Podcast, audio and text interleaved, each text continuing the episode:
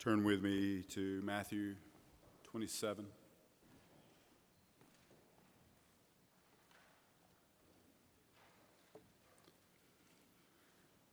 Matthew 27:27. Before we pray and read this passage, I want us to try to get our hearts focused on what we're about to consider by listening to just a couple of scriptures about God. In the beginning, God created the heavens and the earth. In Isaiah, God himself says, "Lift up your eyes." He says, "Look at the stars. Who created those? Who created those? He who brings out their hosts by number, calling them by name, by the greatness of his might, and because he is strong in power, not one is ever missing." In heaven, we get this glimpse of these marvelous creatures. 6 wings, eyes all around, and day and night, they never cease crying out, "Holy, holy, holy is the Lord God Almighty, who was and who is to come." And they spit on it.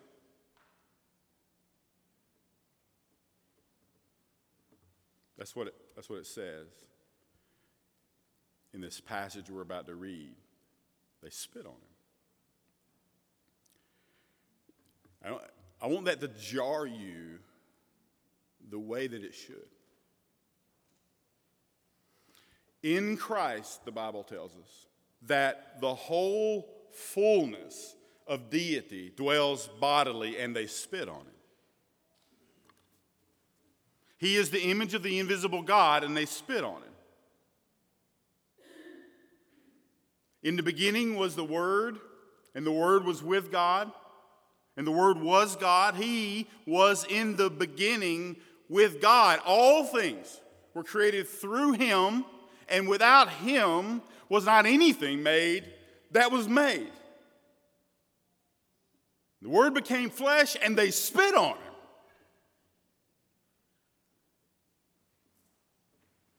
They spit in his face.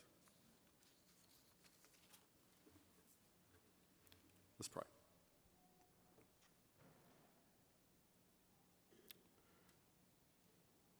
Father in heaven, I have two requests. That by the power of your Holy Spirit, that you would move our hearts, that you would soften our calloused hearts, that you would stir our emotions and our affections for Christ. I plead with you not to let anyone here leave unaffected by what happened on that day. And I ask that you would show us your glory. Give us eyes to see and ears to hear of your glory in the face of Christ. Please help us. In Jesus' name, amen. As we read Matthew 27, I want you to pay attention to all the gory, bloody details in this passage, because there aren't any.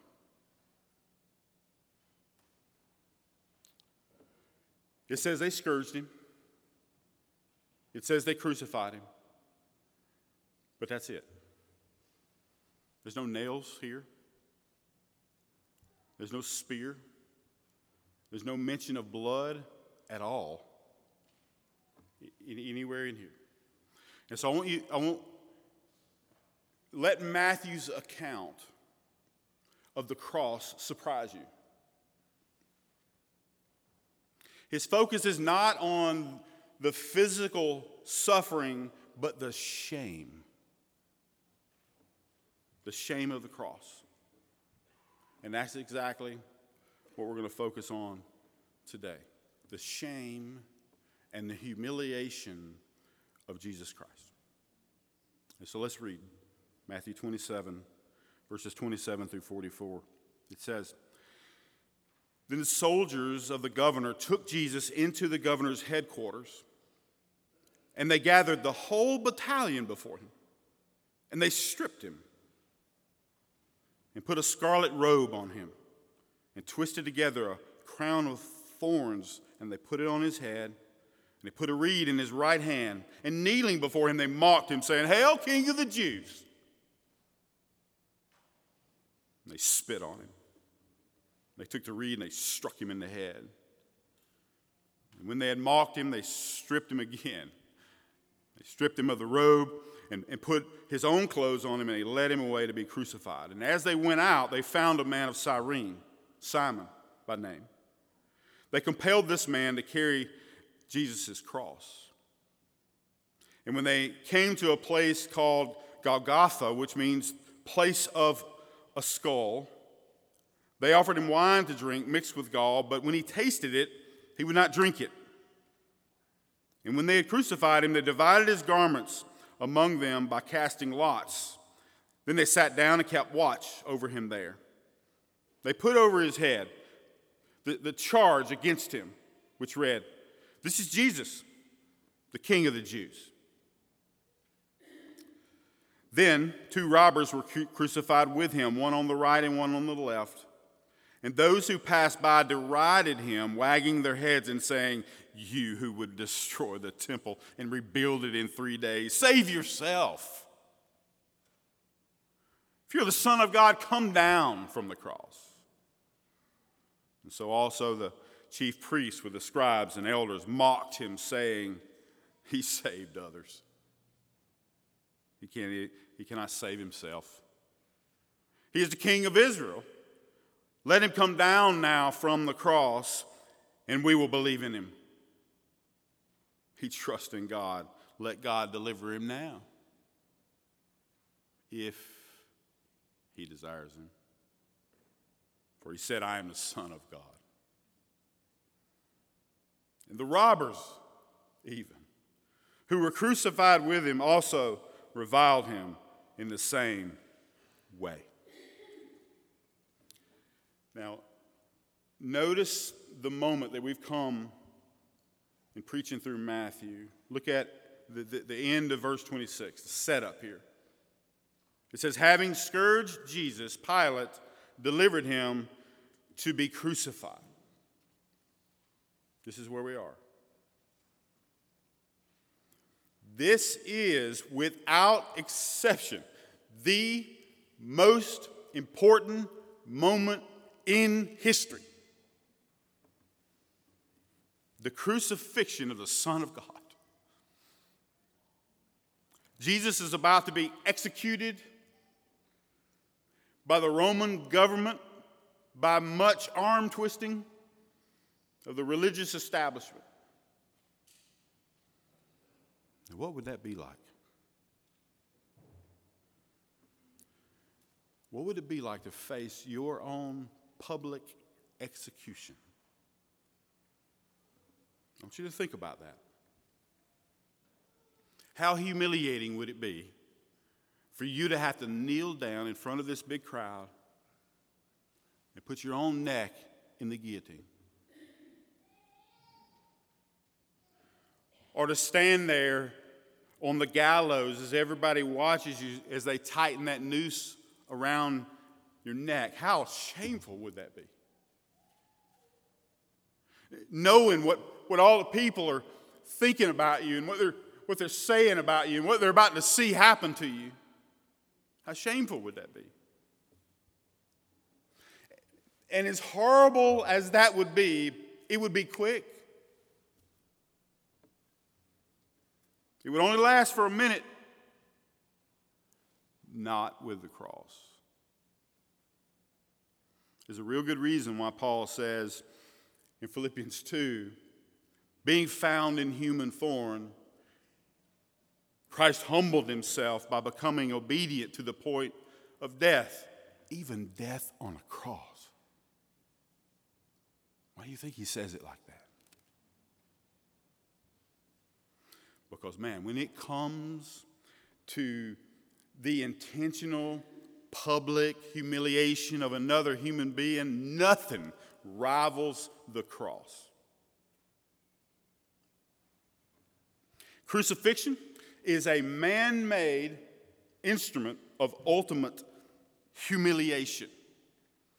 If you sat down with your depraved mind and tried to invent some form of punishment from scratch that would inflict as much pain and as much humiliation as possible, you'd probably come up with something like crucifixion.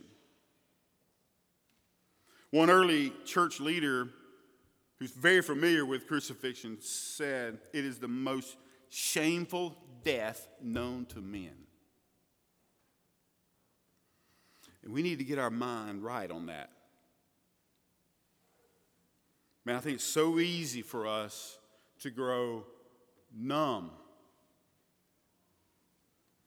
to the severity and the humiliation of the cross. The cross was not cool. It was horrific.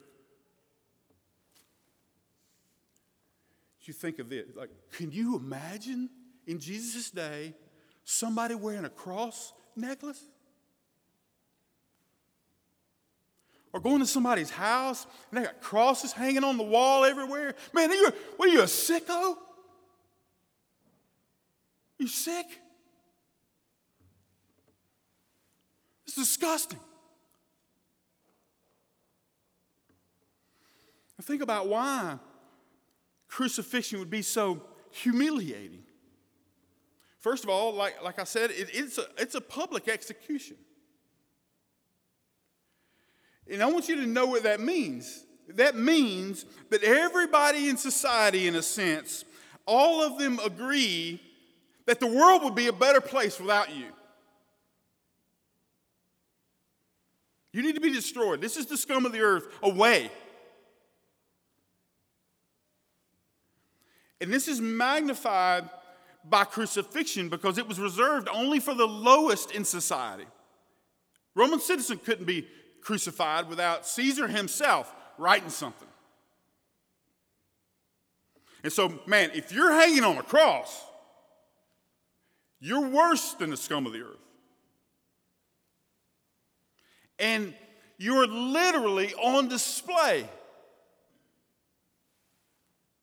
Stripped naked, high and lifted up so everybody can see. And what are they there to see? What are they there to watch? They're there to watch you die. This is what crucifixion does. It makes your death a spectacle. Death is not pretty. Death is not glorious. Especially those last moments. Can you imagine how humiliating it would be for a big crowd to stand around and just watch you die?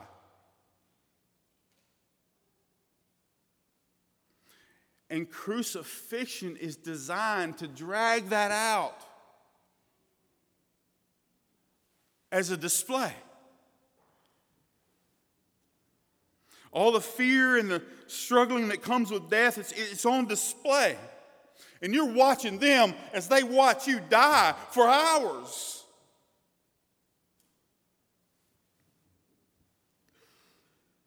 You're actually there and you're making eye contact with people. People who hate you. You hear what they're saying. You hang there helpless and hopeless and worthless as your family watches it. Man, the pain is only half of it. The shame would have to be unbearable. This is what Jesus is facing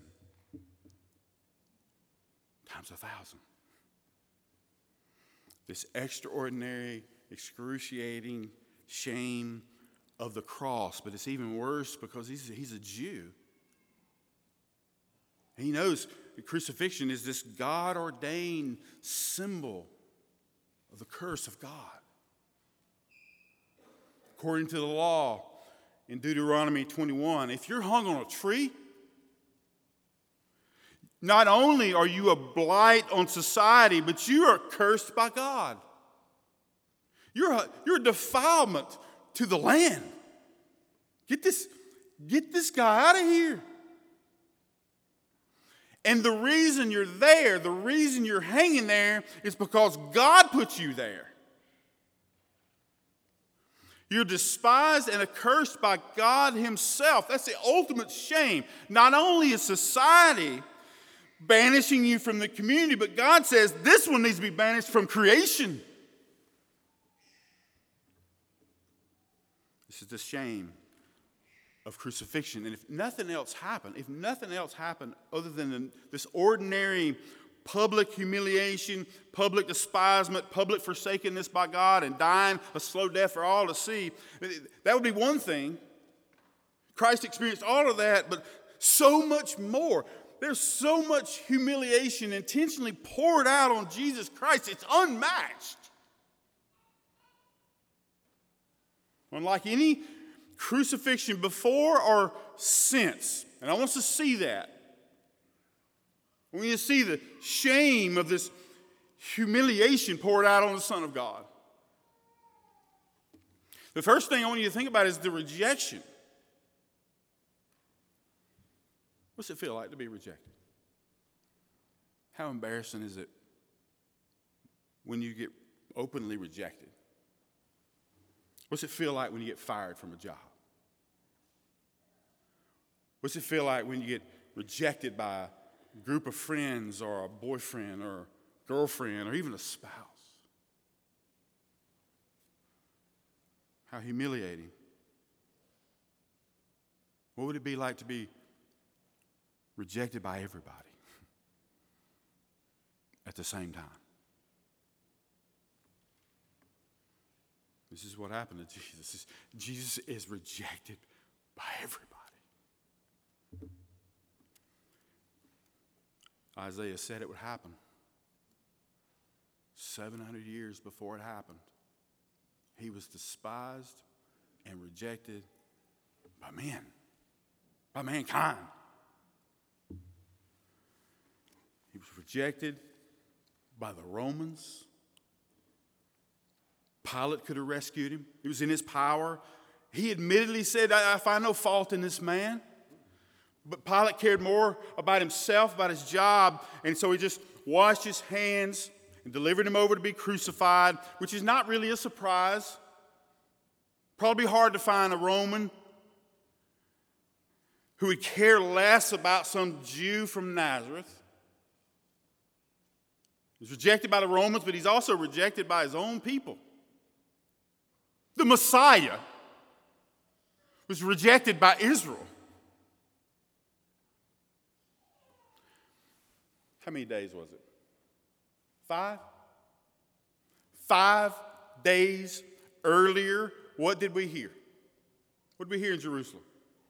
Hosanna to the Son of David. Here he comes.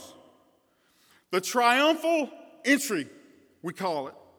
Christ has come. Hosanna to the Son of David. And now what do we hear? Crucify him. From Hosanna to crucify him in less than a week. Man, that's like getting elected president on Sunday, and by Friday, you're impeached for treason and hung on a tree. Utter rejection. He came to his own, and his own received him not. Ryan said it last week. There was no friend on Jesus' side. How humiliating is that? David wrote about it 1,000 years earlier.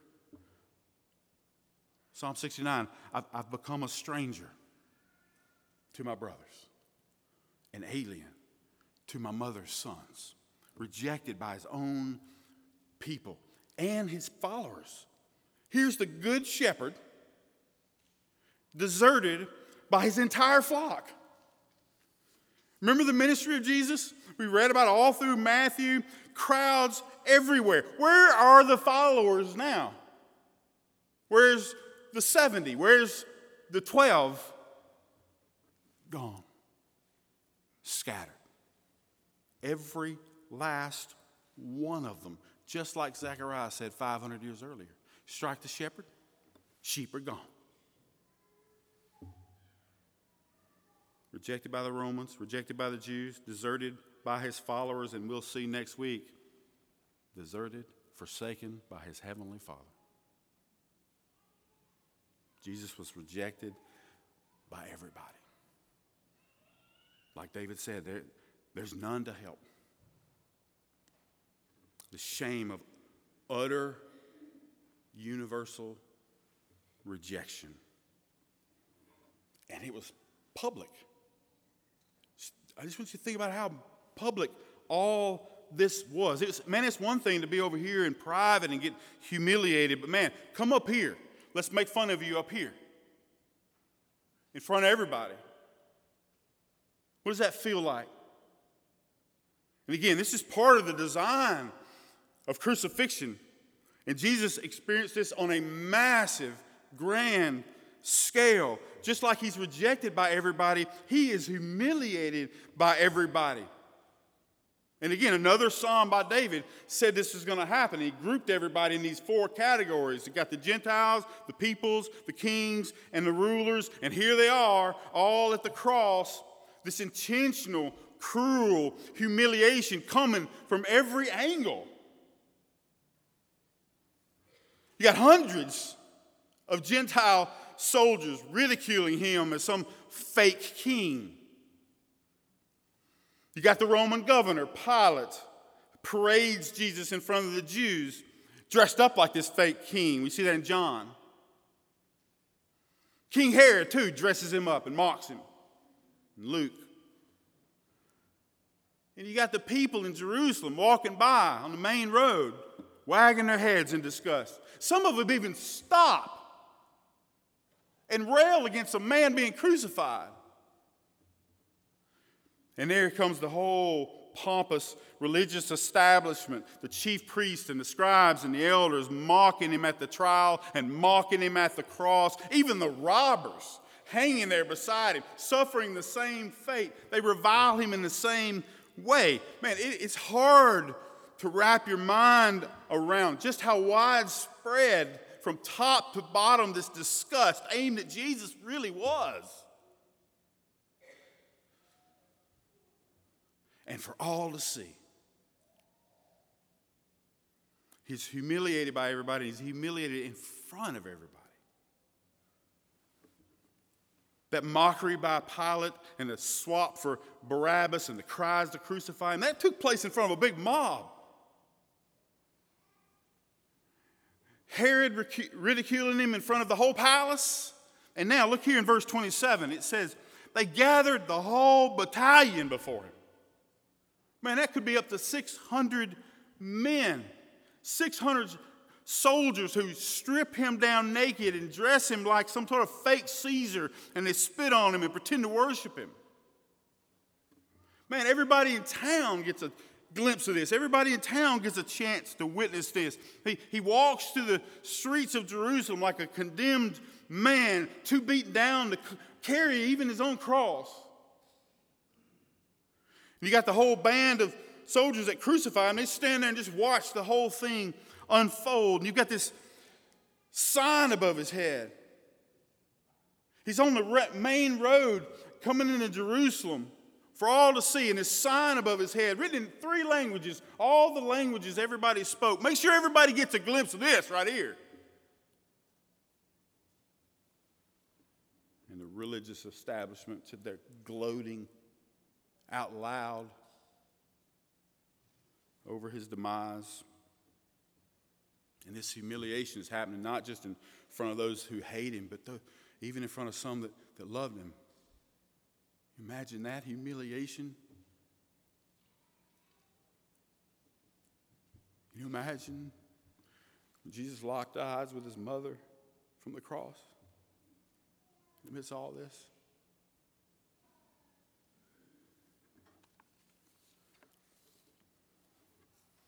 this humiliation is about as widespread as you can get without TV or internet. And it was vicious. Vicious.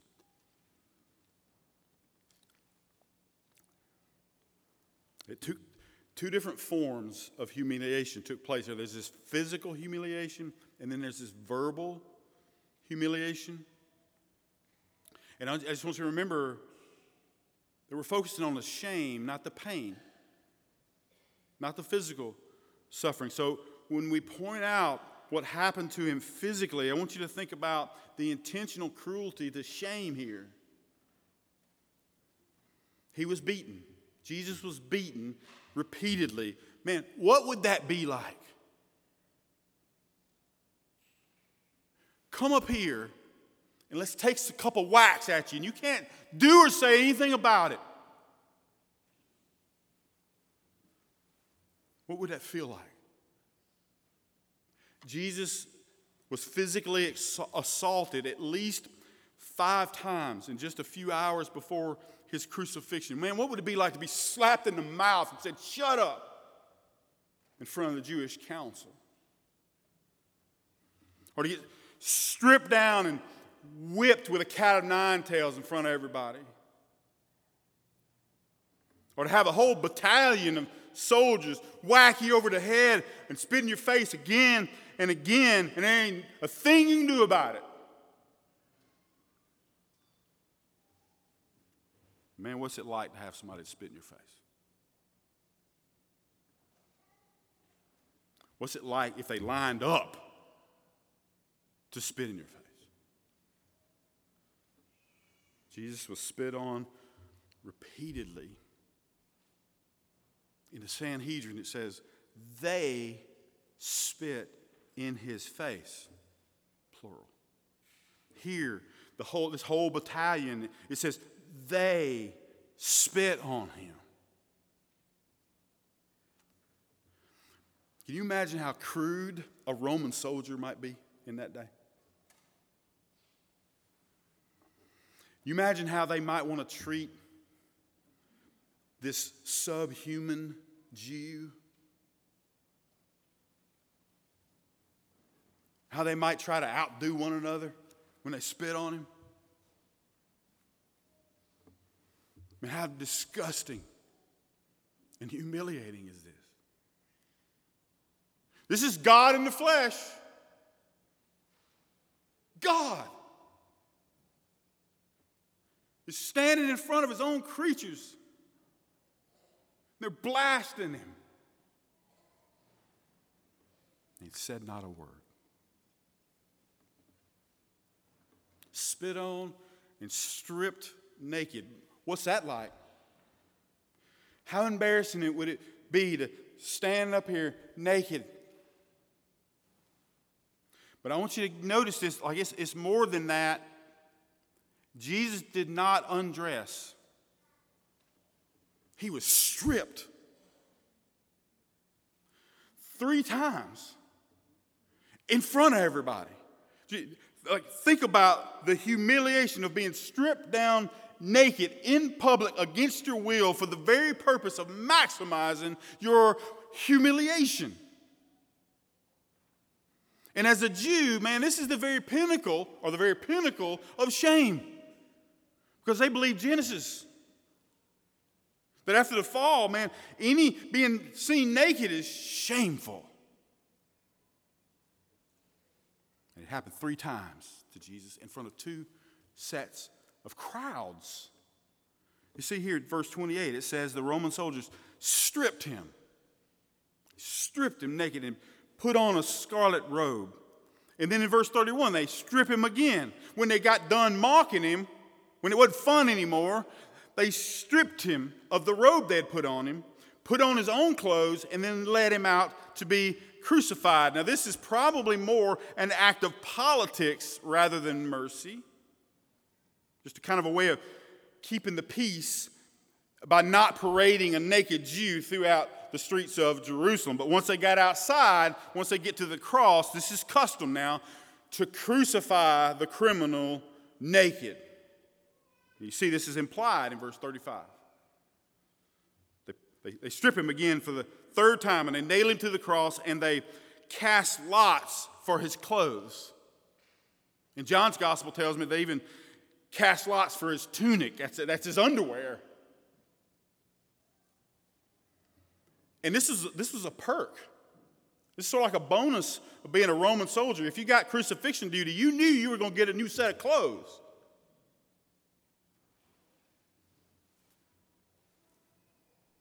So more than likely, this is Jesus totally naked and exposed as he died on the cross. Now, compound that with just all these people watching you die like that, drawn out over a course of hours as you hang there, beaten to a pulp and naked. Just a spectacle. And that's what I want you to get. Like, this is a spectacle. They made Jesus out to be a spectacle from beginning to end, dressing him up like the fake Caesar, making fun of him with fake worship. Pilate parading him around in front of the Jews. Just an entertainment for Herod and his court. This walk of shame. And finally, high and lifted up. It's just a spectacle everywhere he went. And there at the end, hanging on the cross above his head, is this sign. This, LOL, is the King of the Jews.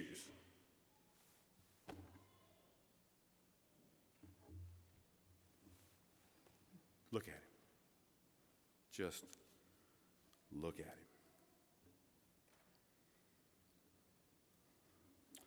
And just like everybody gets in on this physical humiliation, everybody also gets a little shot, a little verbal shot. And every time, it's aimed at hurting him, at humiliating him. Don't we do that? Don't we hurt people with our... The tongue is a wicked, powerful thing sometimes. How many times have we said something intentionally designed to hurt somebody's feelings? And it's amazing how quick we can think of it. How quick we can come up with, bam, that arrow. And what is it usually aimed at? Somebody's identity. Their identity. You call yourself a good husband. No husband act like that. You think you're an artist? That's the ugliest picture I have ever seen. You think you're smart? That's the dumbest idea. Y'all see, this is the dumbest idea I've ever seen. And it's all the more effective when it's in the moment of failure. This is who you say you are. This is who you think you are. Look at you now, huh? In other words, kick them while they're down. That's what we like to do. This smirky, gloating verbalization that just says, y'all just look at him now. Man, this is on display in spectacular fashion with Jesus. At the Jewish council, remember the trial? What did all the people claim about Jesus when he came riding into town on that donkey? You get that Hosanna, Son of God, that messianic proclamation. This is the Christ. And people in town were saying, like, who is this? Who is this? This is the prophet, Jesus. How did the religious leaders mock him when he was down now? Said, he deserves death. And they spit in his face and they struck him and they slapped him and they said, prophesy to us, Christ. You're a prophet, huh? The Messiah, huh? Bam!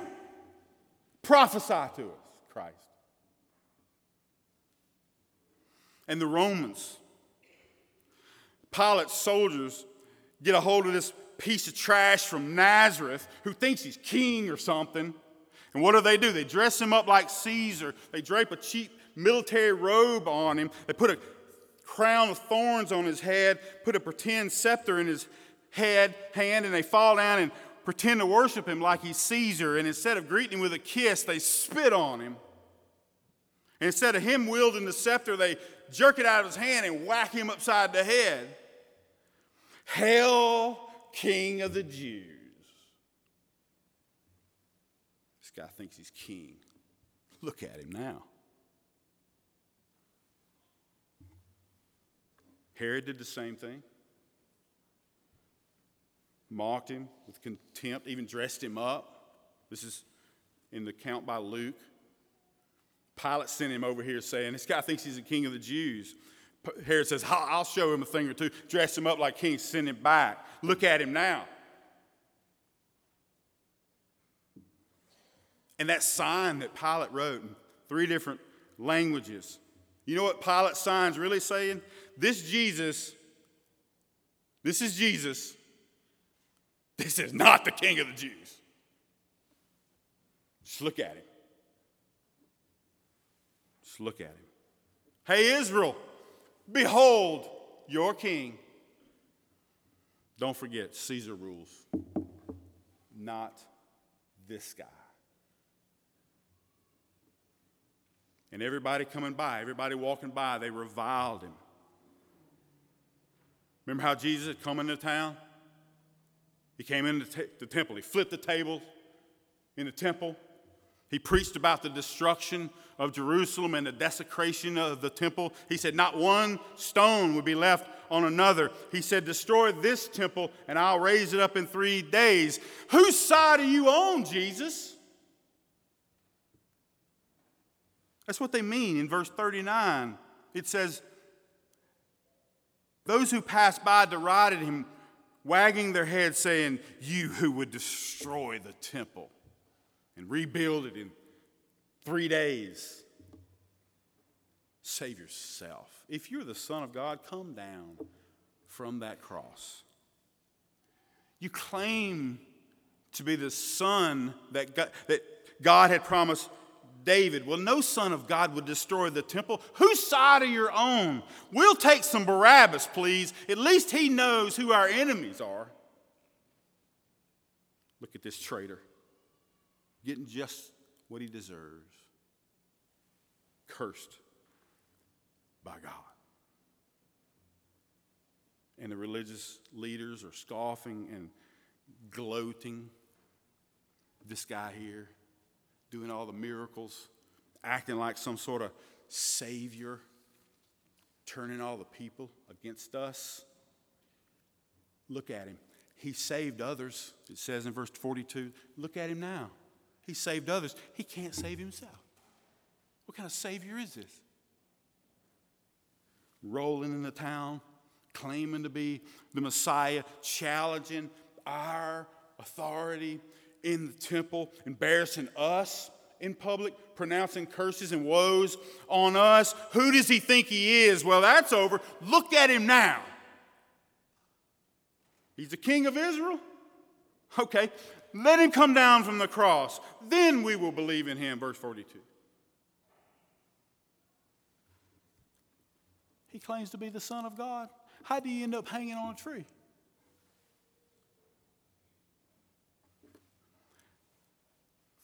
Verse 43. He trusts in God. Then let God deliver him now, if God desires him. They're quoting Psalm 22. Psalm 22 is coming out of their mouth. But they don't believe for 1 second that God is going to deliver him. They're thinking, no, he's not the Son of God. He's of the devil. He's cursed by God. Just look at him. And the 2 thieves are doing the same thing. But not a word from his Father in heaven. Lots of words, but not a word from heaven. And we'll see that Jesus, they quote Psalm 22, And he quotes Psalm 22 back again at them. We'll see that next week, and we'll get a sort of a glimpse maybe into his heart. And we'll get a sense that all these vile words of mockery from men didn't nearly affect him like the silence from heaven. Because Psalm 22 says, you're familiar with the first line, but it says, my God, why? Why have you forsaken me? Why are you so far from saving me from the words of my groaning? Oh, my God, I cry by day, but you do not answer. Who could bear all this? Who could bear all this? Who could bear all this shame and humiliation? Who could handle this sort of heartbreak? And don't let the fact that Jesus actually endured it all, the cross and all its shame, don't let it escape you that this did really affect him. It didn't deter him. But note that this was the very capstone of the man of sorrows. Isaiah says he experienced anguish in his soul. This is part of it here. Psalm 69 says it explicitly, that the reproaches that he's receiving broke his heart. Psalm 69 says he's crying out to God. You know my reproach, my shame, and my dishonor. My foes are all known to you. Reproaches have broken my heart. I am in despair. I looked for pity, but there was none. I looked for comforters, but I have found none. None. There was no pity, only humiliation. There was no comfort, only reviling. Never was there anyone more pressed in this vice of humiliation. The Son of God, the God-man, rejected by humanity and forsaken by his Father in heaven, and his heart was devastated.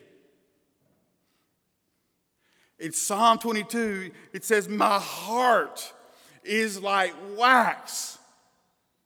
It is melted within my breast.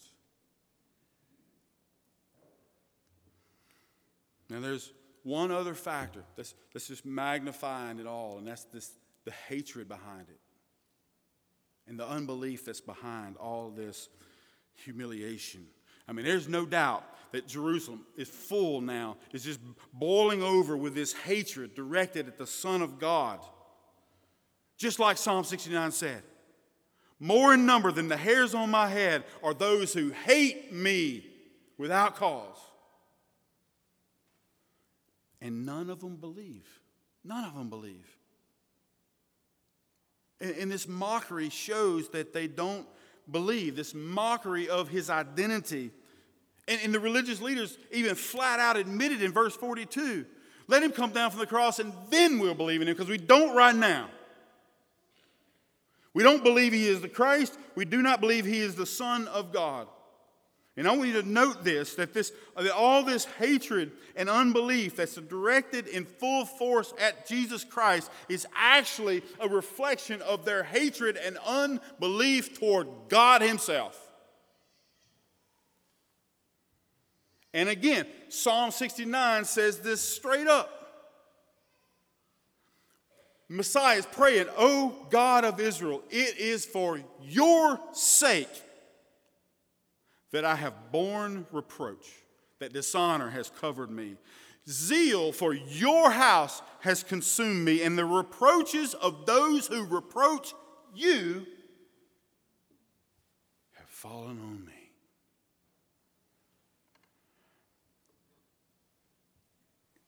Get the weight of this right here. The reproach for God has fallen on Christ. And I want you to realize that even underneath all that, it's ultimately demonic. It's demonic. You remember way back in chapter 4? In Matthew chapter 4, what was Satan's tactic when he was tempting Jesus in the wilderness? What was that opening line the devil had there? If you are the Son of God, command these stones to be bread. If you are the Son of God, throw yourself down off the temple. And what was the devil trying to get Jesus to do? To obtain the kingdom and to obtain the glory, but skip the suffering. What you're witnessing right here is the devil's last-ditch effort to sabotage the cross. Listen to the hiss in this humiliation in verse 40. If you are the Son of God, come down. If you are the King of Israel, come down from that cross. Come down from that cross. And this is where we need to be warned. It's where we need to be warned about this hatred and unbelief and how many different ways that it can manifest itself. Every sermon you listen to on this passage rightly reminds us that these mockers are us. That we would be, don't be prideful, you would be right here in some form or fashion manifesting this innate hatred for God and this innate unbelief from Christ. Apart from the powerful grace of God, we would be right here among the scoffers. We sing a song. I hope we're going to sing this song that admits this. Behold, the man upon a cross, my sin upon his shoulders. Ashamed, I hear my mocking voice call out among the scoffers. So which one of these people are you? Either right now, one of these people portray who you are, or this is who you were. Which one? Be more like the disinterested passerby. How many people walk by on this road and could really care less about this man on the cross? Is that you? Could really care less about this man? Or maybe you're like the zealots who didn't like this Jesus who threatened their religion. Or maybe you're more like the soldiers who thought all this Jesus worship was stupid. Or just like the ones who just wagged their heads at the cross. Like, or like Herod, who just wanted to see a miracle. Or Pilate, who knew there was something special about this Jesus. But he didn't quite want to give up what he had. Or are you more like the religious leaders who are self-righteous? They don't need a savior. They're pretty good. Or they're self-autonomous. I'm the captain of my own destiny. No need to bow down to this Christ. Or maybe you're even like one of the disciples. You followed Jesus for a little while, but you hadn't been around in a long time. Whether they describe you now or in the past, there is one thing we all have in common, including the ones that are humiliating Jesus on this day, is that the devil has succeeded in his greatest work, and that is keeping us from seeing the glory of Christ. That's the only way you end up in all of those different places, is you don't see the glory of Christ. Let me ask you this. Do you see the glory of Christ in this passage? Do you see any glory here? In the most shame-filled moment in the history of the world, how could there be glory here? Well, quite frankly, that's the most important thing I want you to see. The glory and the shame. Glory in the endurance of Jesus Christ, in the providence of God bringing this to pass, and in the irony of these humiliations.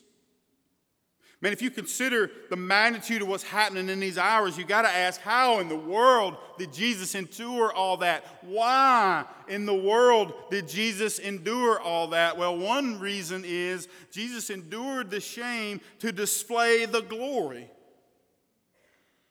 He endured the shame to display the glory of God. Remember who this is that we're talking about, that Jesus is God. This is the one who is higher than the heavens. This is the one who dwells in inapproachable light, who created all things and sustains all things by the word of his power. Now, what makes that reality all the more staggering is that here is God Almighty being pummeled and humiliated and spit upon by his own creatures,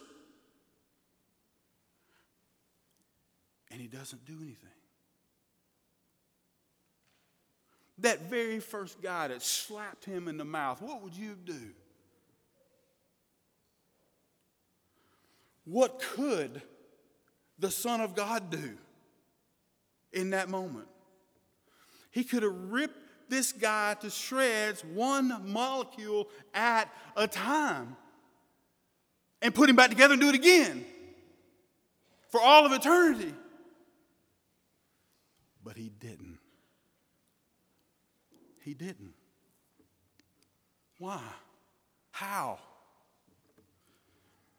Look, this moment in history, I believe, is a living, breathing picture of the glory and the goodness of Yahweh in the man Christ Jesus. The Lord, a God, merciful and gracious, slow to anger, abounding in steadfast love and faithfulness. Look at him now. Behold, your God. What a literal and magnificent display of the divine forbearance of God Almighty, the glory of God in the disfigured and spit upon face of Jesus Christ. He endured the shame to display the glory of God, and he endured the shame for the joy set before him. The writer of Hebrews says this explicitly, that Jesus endured the cross, despising the shame. How? Why? For the joy that was set before him. In other words, the shame, as great as it was not worth comparing to the joy that was set before him. What was that? What was that joy that helped Jesus, enabled him to endure? One was the joy of returning gloriously to his Father. The writer of Hebrews says this explicitly in the passage. He endured the cross, despising the shame for that joy, and is right now seated at the right hand of God. And so, brothers and sisters, what's more important? What is worth more, the shame on earth or the glory of heaven? What's worth more, the favor of men or the right hand presence of his Father? The Son of God endured the shame of the cross and is right now exalted at the right hand of his Father. In other words, that prayer in John 17, right before he endures all this, has actually been answered in full. Right before this happens, Jesus prays, "Father, I glorified you on earth, having accomplished the work that you gave me to do. And now, Father, glorify me in your presence with the glory that I had with you before the world existed." Everlasting glory and pleasures forevermore at the right hand of God. That psalm that Jesus trusted in so much about resurrection, Psalm 16, the end of it says, "You made known to me the path of life, and in your presence is fullness of" what? Joy. At your right hand are pleasures forevermore. This is how he endured. He suffered the momentary light humiliation for the eternal weight of glory, and we should too. And we can. You know why? Because we got the same hope. You know why? Because Jesus endured the same for that other joy, for the salvation of his people. This is why he endured it. This is why Christ came into the world, to save people from their sins, to save his people from their sins. And this also was that joy set before him. And this is also another one of those prayers in John 17. Right before this happens, he says, "Father, I desire that they also whom you have given me may be with me where I am, to see my glory." That's the joy set before him. And he had to do something to get us there. He had to do something to get us there. He had to not come down from that cross.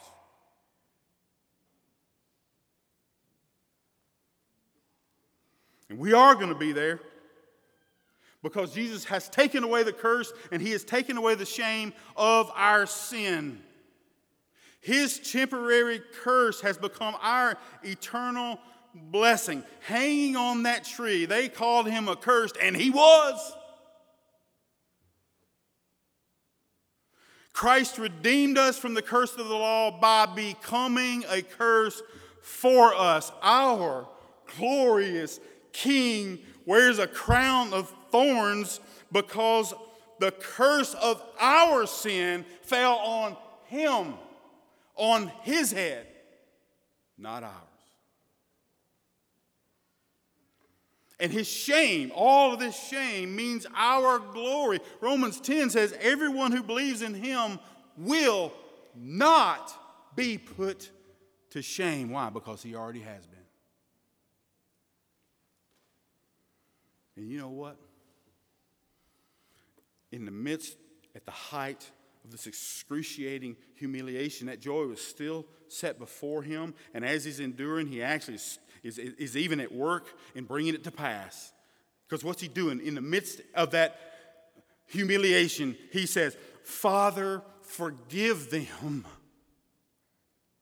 for they know not what they do." And do you know what happened? And I mean, in the very same moment, one of those thieves beside him said, "Hey, Jesus, remember me." The one that was reviling him says, all of a sudden, "Remember me when you come into your kingdom." And one of those centurions down there watching him said, "Truly, this is the Son of God." And about 50 days later, when Peter is preaching, as the Holy Spirit is being poured out from Jesus Christ, what happens? 3,000 of these people are cut to the heart, and they say, "What must I do to be saved?"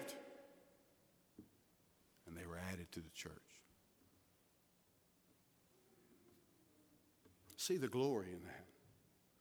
See the glory in the enduring the shame for the joy set before him, and see the glory in the providence of the shame. And I don't have time to talk about this, but I hope you have gotten a glimpse already of all the Old Testament passages that are being pulled together in just this one little place. And I just want you to realize that God is the one who foreordained it all, and then he sovereignly orchestrated it all to get to this very moment. And there's something extremely glorifying about that. It's not just to give a prophecy, and it's even not just to fulfill a prophecy, but it's to make everything, it's to pull every lever and every molecule to make it happen over a course of 1,000 years to the very moment. And you got these people in this scene that are fulfilling Scripture and saying things, and they don't even know it.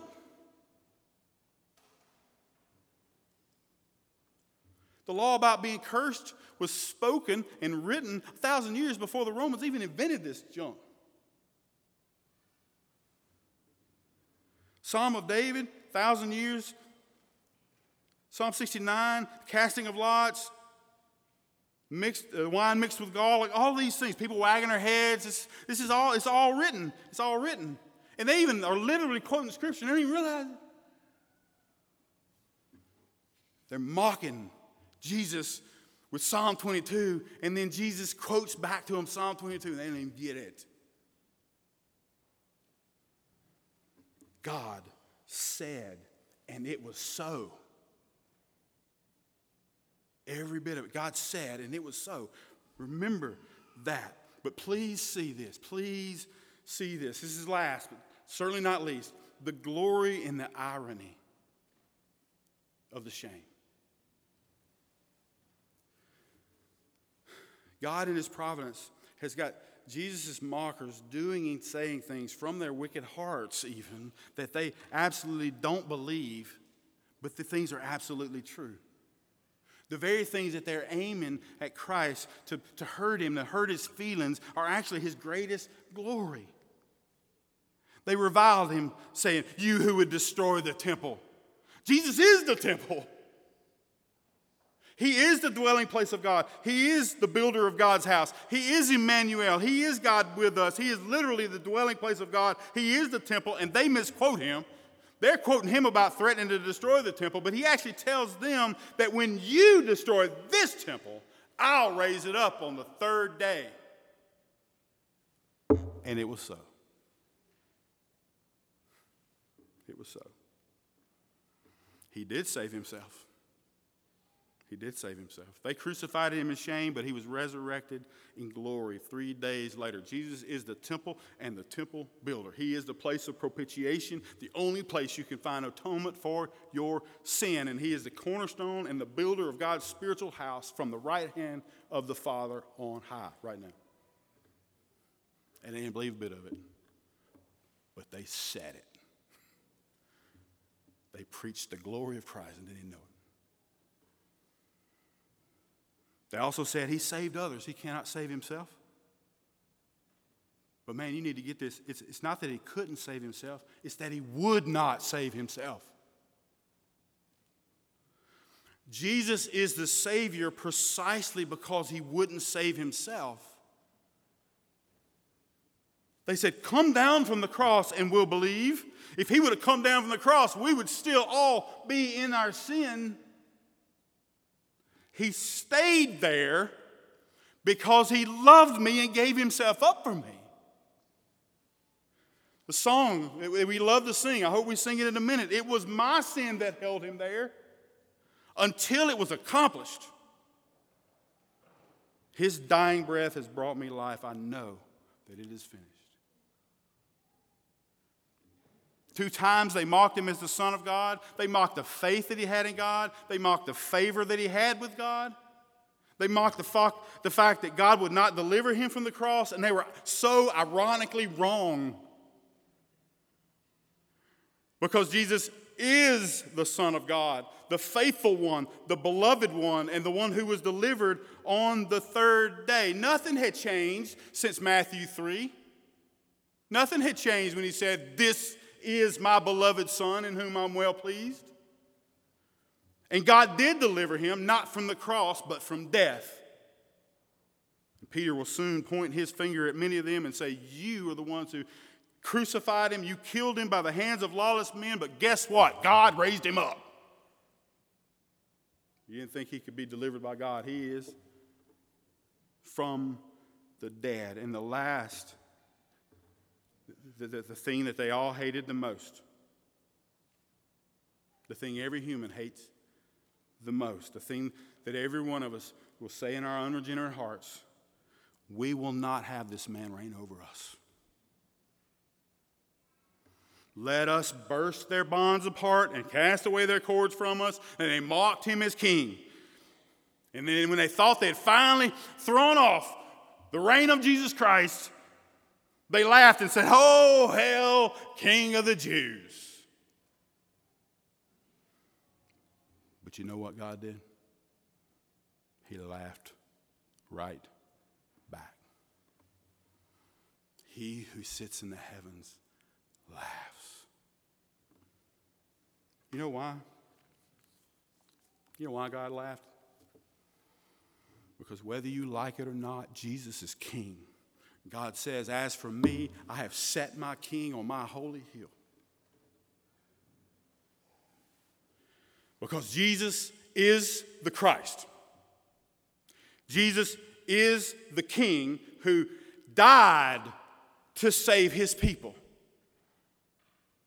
When Jesus said, "My kingdom is not of this world," man, nothing could be more true. The glory of a king is measured by the multitude of his people. Well, guess what? This king was deserted and forsaken. Glorious kings, they die noble deaths. This king was mocked and slaughtered like a lamb. Normally, loyal subjects are the ones who die for their king. This king died for his people, and it wasn't because they were loyal. It was because they were sinners, rebels. Jesus, right here, proved the name that they gave him at birth. You shall call his name Jesus, for he will save his people from their sins. Amazing love. How can it be that you, my God and my King, would die for me? Let's pray.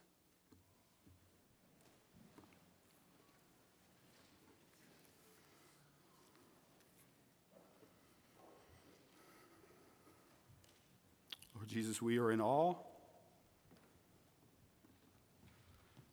at what you did and in shock of what you had to endure for us. This, Lord, is what we deserve, not what you deserve. What a king. What a king it is who would step in front. Lord, you are our shield, who would step in front of all this curse and shame and wrath and bear our sins in your body that we might be saved and that we might have joy in your presence at your right hand forevermore. We praise your holy name. Build up your church. Amen.